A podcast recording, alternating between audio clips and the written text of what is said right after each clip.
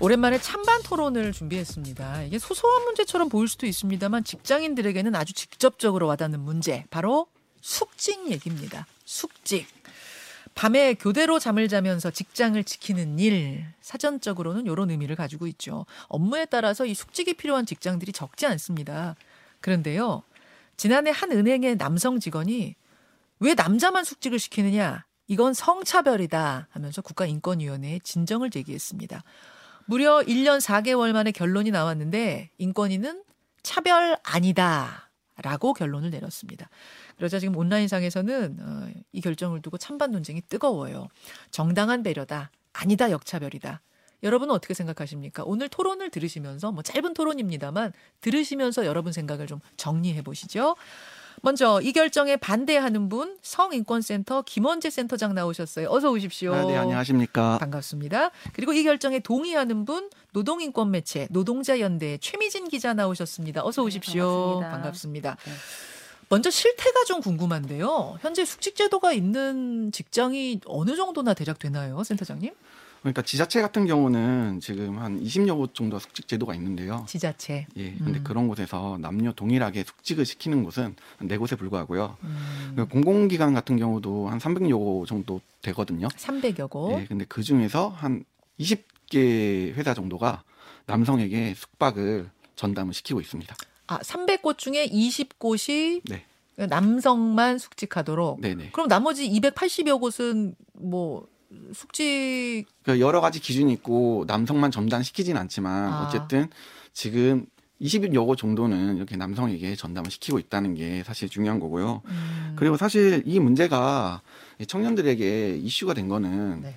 이게 어떻게 보면 성 고정관념에 빠져갖고 남성에게만 전담을 시킨다는 그런 문제가 된 건데 이게 그런 문제가 사실 남자에게만 당직을 시킨다.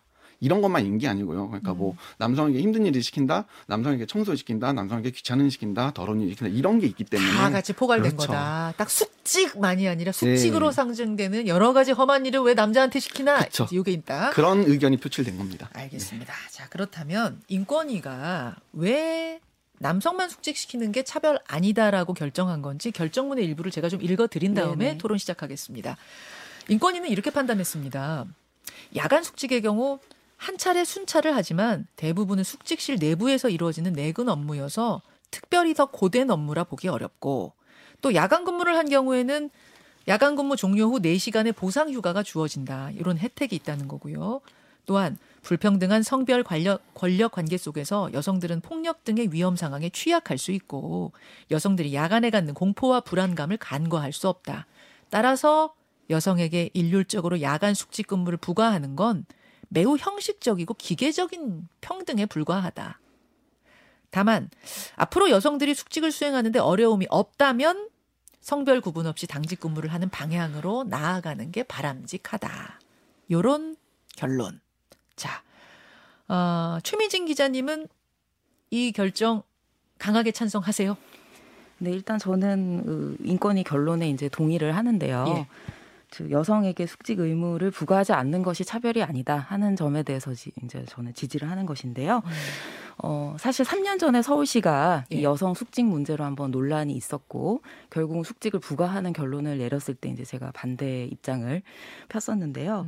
그러니까 이런 것이 이제 형평성 위배다라고 주장하는 것이 주된 근거인데 네. 그러나 저는 남녀의 어떤 신체적이고 사회적인 조건 차이를 고려하는 것이 진정한 평등이고 이거를 무시한 채 그냥 여성 숙직을 시키는 것은 진정한 평등과는 무관하고 결국은 사용자가 여성 노동자의 노동 강도를 늘리는 것으로 나타날 뿐이다 이렇게 좀 생각이 들고요.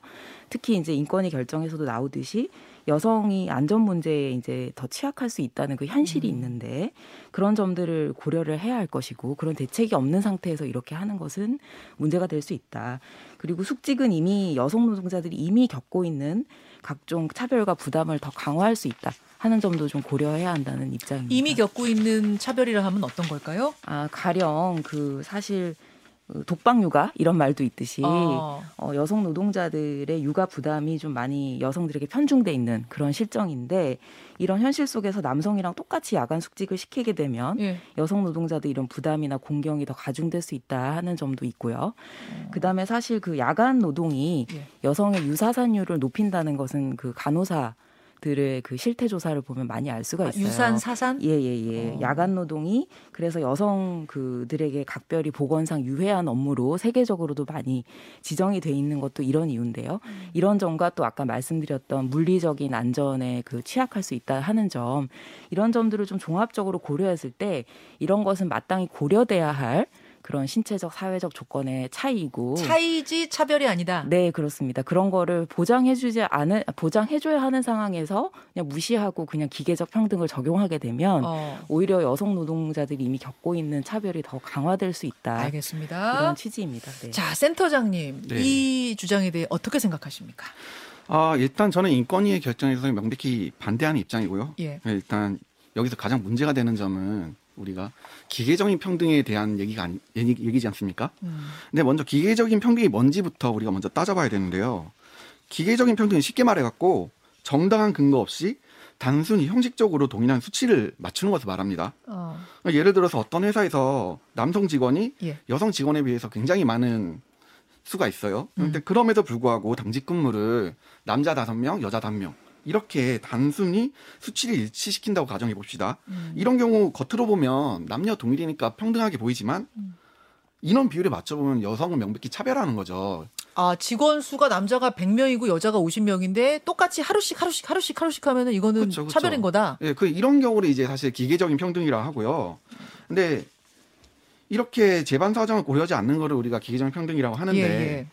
당연히 이건 우리 사회에서 지양해야 되는 거고 하면 안 되고 필요하지도 않다고 봅니다. 음. 근데 중요한 건 이 사건에서 남성들이 기계적인 평등을 요구하고 있지 않아요. 음. 예, 그러니까 이거는 기계적인 평등이냐 아니냐가 먼저 선행돼야 되는 거지. 어. 남성들이 기계적인 평등을 요구하는 게 필요한 일이냐 정당화 이렇게 가면 안 된다고 보는 겁니다. 어. 예, 그러니까 지금 남성들은 사실 남성만 당직을 서고 있는 이 상황이 차별이라고 주장을 했지 예. 직원 비율을 무시하고 예. 오로지 남녀 수치에 동일하게 어. 맞춰달라 요구를 하지 않고 아, 그 있고요. 정도까지 요구하는 게 아니다. 그렇죠, 그렇죠. 예. 음. 근데 그, 네, 네, 네, 네. 이제 좀 제가 예, 또 예, 알겠습니다. 예, 예. 네. 좀 말씀드리겠습니다. 네, 그리고 인권위는 남성들이 합리적인 근거 없이 또 요구하고 있다는 것을 보여주기 위해서 당직 근무가 특별히 더 고된 업무가 아니라고 이렇게 좀 판단을 했잖아요. 예, 예.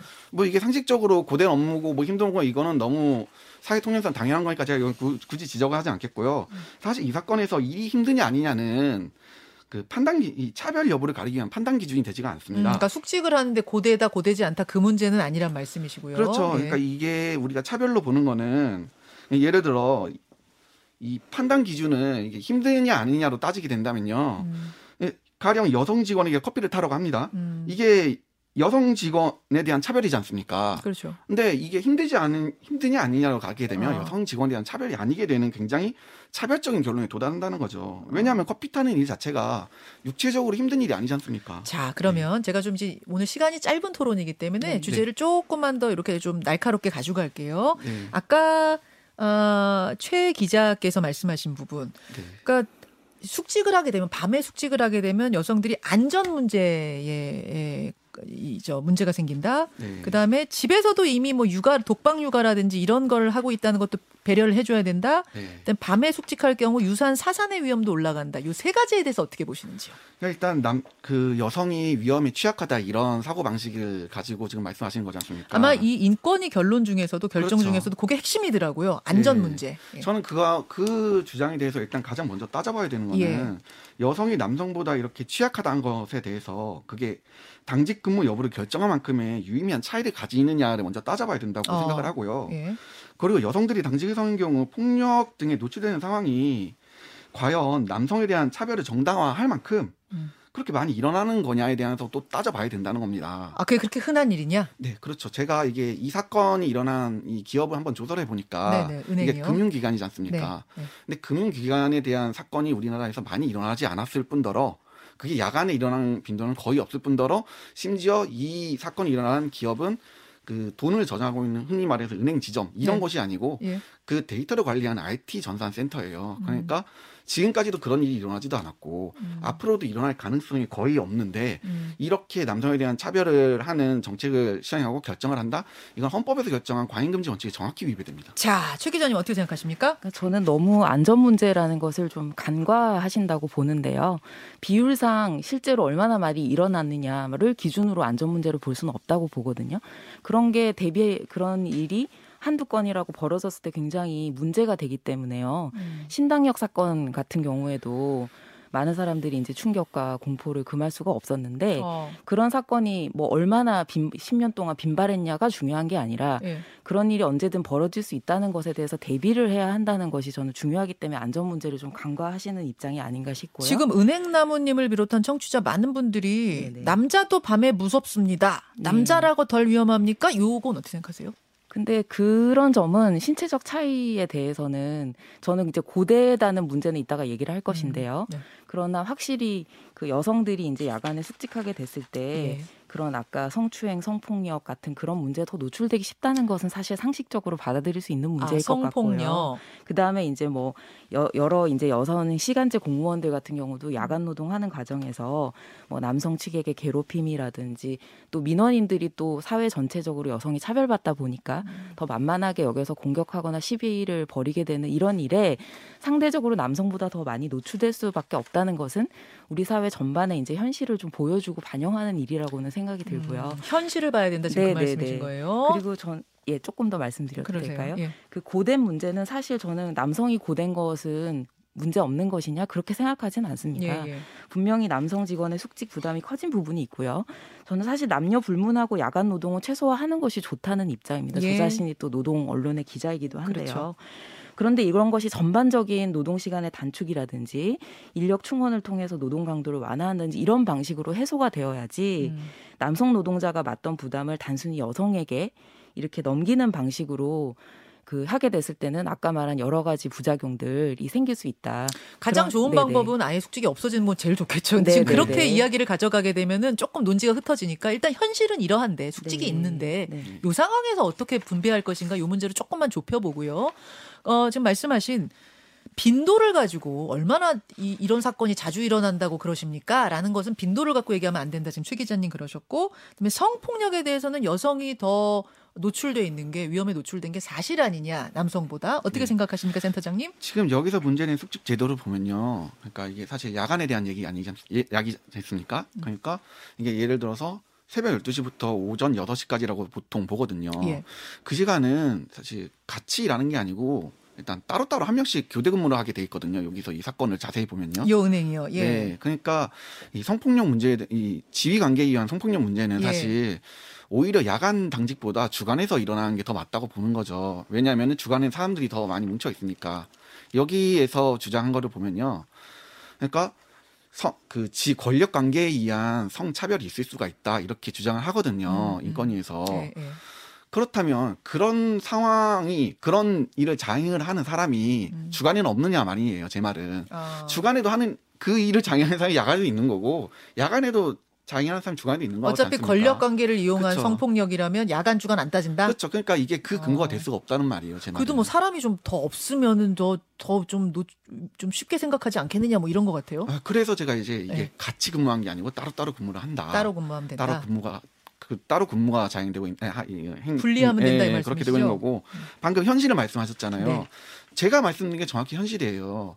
현실이라는 건 우리가 얼마나 많은 빈도가 일어나느냐에 따라서 해야 되는 거고 예. 그리고 사실 그 문제에 대해서는 우리가 기준을 정해야 되는데 그 기준이란 게 우리가 사회적으로 합의 사회적으로 합의는 게 법이지 않습니까? 음. 지금 이런 식으로 빈도가 굉장히 적음에도 불구하고 남성에 대한 역차별을 일으키고 있다. 이런 거를 금지하는 게 헌법에서 과잉금지 원칙으로 금지하고 있습니다. 음. 이게 제한과 목적 달성을 위한 제도는 항상 비례를 해야 된다. 비례성의 원칙을 지켜야 된다고 이렇게 우리가 예. 법으로 합의를 해놨거든요. 그러니까 음. 사실 뭐 이쪽 입장에서 그럴 수도 있지 않느냐. 음. 굉장히 일어날 수도 있는 상황에서 모두 대비해야 되냐. 그러면 좋죠. 근데 음. 그게 상대방에 대한 차별을 일으키면 이건 오히려 더 아. 문제가 되는 상황이 되니까. 그, 그, 그 얘기도 아까 하셨잖아요. 현실적으로 지금 여성 직장인들, 그 기혼 여성 직장인들이 뭐 육아 문제라든지 또 미혼 같은 경우 이제 결혼하고선 뭐뭐 출산을 준비하는 사람은 유산 사산의 위험이 있다라는 것도 좀 배려 배려 차원에서 해줘야 되지 않겠느냐는 건 또 어떻게 보세요? 그러니까 사실 육아의 문제 같은 경우는 우리나라가 지금 육아 휴직 제도를 운영하고 있기 때문에 일차적으로 그것에 의지를 하면 되는 거고 유산 사상 같은 경우는요 정말 임신을 했다면 그거를 고려해드리면 되는 거죠. 음, 근데 지금 사실 이 남성에 전단시키는 게 예. 오로지 임신한 여성이나 아니면 육아를 하고 있는 여성을 배제하고 하자는 게 아니잖아요. 아. 그냥 임신도 하지 않고 네. 심지어 미혼자인 여성들도 하면 안 된다 이렇게 주장하고 있으니까 아. 이건 정확히 솔직히 말하면 맞는 반박은 아니라고 보는 거죠. 자, 최 기자님. 네, 근데 꼭 가임기 여성 고 시기에만 딱 야간 노동 안 한다고 여성 건강에 미치는 영향이 딱 고 시기만 벌어지는 것은 아니지 않습니까? 그렇기 어. 때문에 여성 노동자들 전반에 대해서 야간 노동을 많이 제약을 하는 그런 국제적인 법들이 많이 있는 경우도 그런 케이스라고 저는 생각이 들고요. 그리고 저는 사실 여성에게 이제 더 많은 야간 노동을 부과하는 것이 여성이 원래 해야 되는데 하지 않는 그런 의무를 방기하는 그런 문제는 아니라고 보거든요. 기본적으로 뭐 근본에서는 이제 숙직 폐지라든지 이런 말들도 나오고 있고 그런 걸 장기적으로 없애가는 과정에서 남성들도 부담을 줄여야 하는 문제이지 이미 있는 부담을 남녀 간에 서로 누가 더 많이 가져갈 것인가 이 프레임에 대해서도 좀 다시 생각을 해봐야 된다고 저는 보는 입장입니다. 네. 지금 또 그 말씀하시니까 문자가 네. 많이 올라오는 게 네네. 남자도 건강에 안 좋다. 네, 그러니까 제가 그런 과로 부담을 예. 전반적으로 줄여나가는 방향을 지지한다라고 말씀을 아, 드렸던 것입니다. 알겠습니다. 네. 한 마디만 더. 자, 이제는 네. 정리를 할 시간이어서 네, 제가 네, 한마디 네. 할 시간을 정해서 드릴게요. 네. 1분씩 말씀하실 기회 드리겠습니다. 센터장님. 아 그러니까 방금 말씀에 대해서 조금 더 얘기를 드리자면 그러니까 방금 뭐 육아라든지 그런 거에 대해서 말씀하셨지 않습니까? 근데 그런 거는 굉장히 차별적 요소가 있기 때문에 정확한 기준을 두고 하면 되는 일이고요. 마치 이런 위험이 있다고 해서 모두 다 차별을 용인한다 이런 거는 굉장히 차별적인 그런 행사입니다. 그리고 이번에 내린 그 인권위의 결정은요 남성에 대한 차별뿐만 아니라 음. 여성에 대한 차별도 굉장히 자행을 하고 있어요. 그 저변에는 여성은 약하고 보호해야 될 어, 존재다. 아.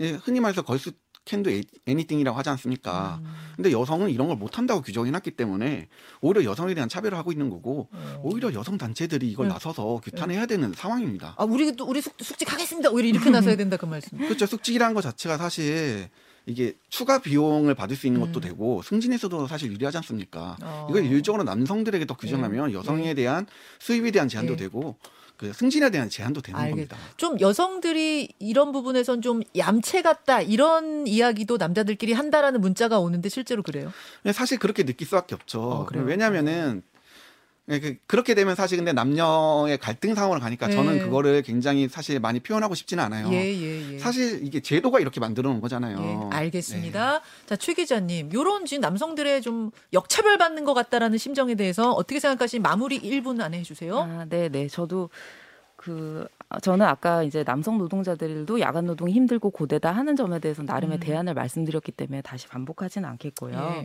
예. 그런데 어쨌건 그 엄연히 존재하는 남녀의 신체적 사회적 조건 차이를 잘 인정하지 않으시는 것 같은데 네 그런 점에 대해서 음. 무시할 수 없다 이건 그냥 무시하고 갈 수는 없는 문제다 하는 점 그런 거를 고려해야 그것이 진정한 평등이고 기계적 평등이 되지 않을 수 있다는 점을 좀 아, 말씀드리고 인정하는 전제에서 그리고- 말씀드린 겁니다. 예, 예. 네. 그리고 저는 이게 여성을 위한 것이기도 하다는 것은 조금 그 동의하지는 않는데요. 사실 이게 여성들이 충분히 할 수 있고 그런데도 굉장히 수동적이고 나약한 존재고 보호 대상이라는 식으로 이렇게 취급하는 그 성차별 관념에서 나온 결정이 아니거든요. 어. 그것이 아니라 오히려 아까 제가 말씀드렸지만 여성들이 취약할 수 있는 안전 문제라든지 여성들이 이미 사회에서 갖가지로 겪고 있는 차별과 부담 이런 것이 해결되지 않은 상황에서 여성 숙직이 강요됐을 때 이것이 여성의 차별이나 부담을 더 강화할 것이라는 점을 음. 우려하는 것이지 너무 얌체 같다라는 네. 이저 뭐 소수 뭐 남성들의 이 네, 평가에 네. 대해서 뭐라고 답하시겠습니까?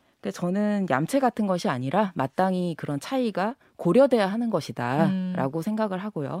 그런 과정에서 어, 서로 그 처지를 이해하면서 장기적으로는 이런 음. 야간 노동의 부담을 줄여나가는 것에 서로 협력할 수 있지 않나 생각을 합니다. 네. 알겠습니다. 오늘 뭐 짧은 시간 안에 충분한 토론은 아니었지만 각각 어떤 생각을 가지고 있는지 그 시각을 좀 확인할 수 있는 어, 토론이었고요. 이 인권위도 권- 권고가 그거예요. 그러니까 충분히 안전한 상황이 만들어져서 뭐 남자만 여자만이 아니라 좀 바람직한 방향은 같이 일할 수 있는 상황이 되는 게 더 바람직하다. 이런 마지막 결론은 냈더라고요. 음.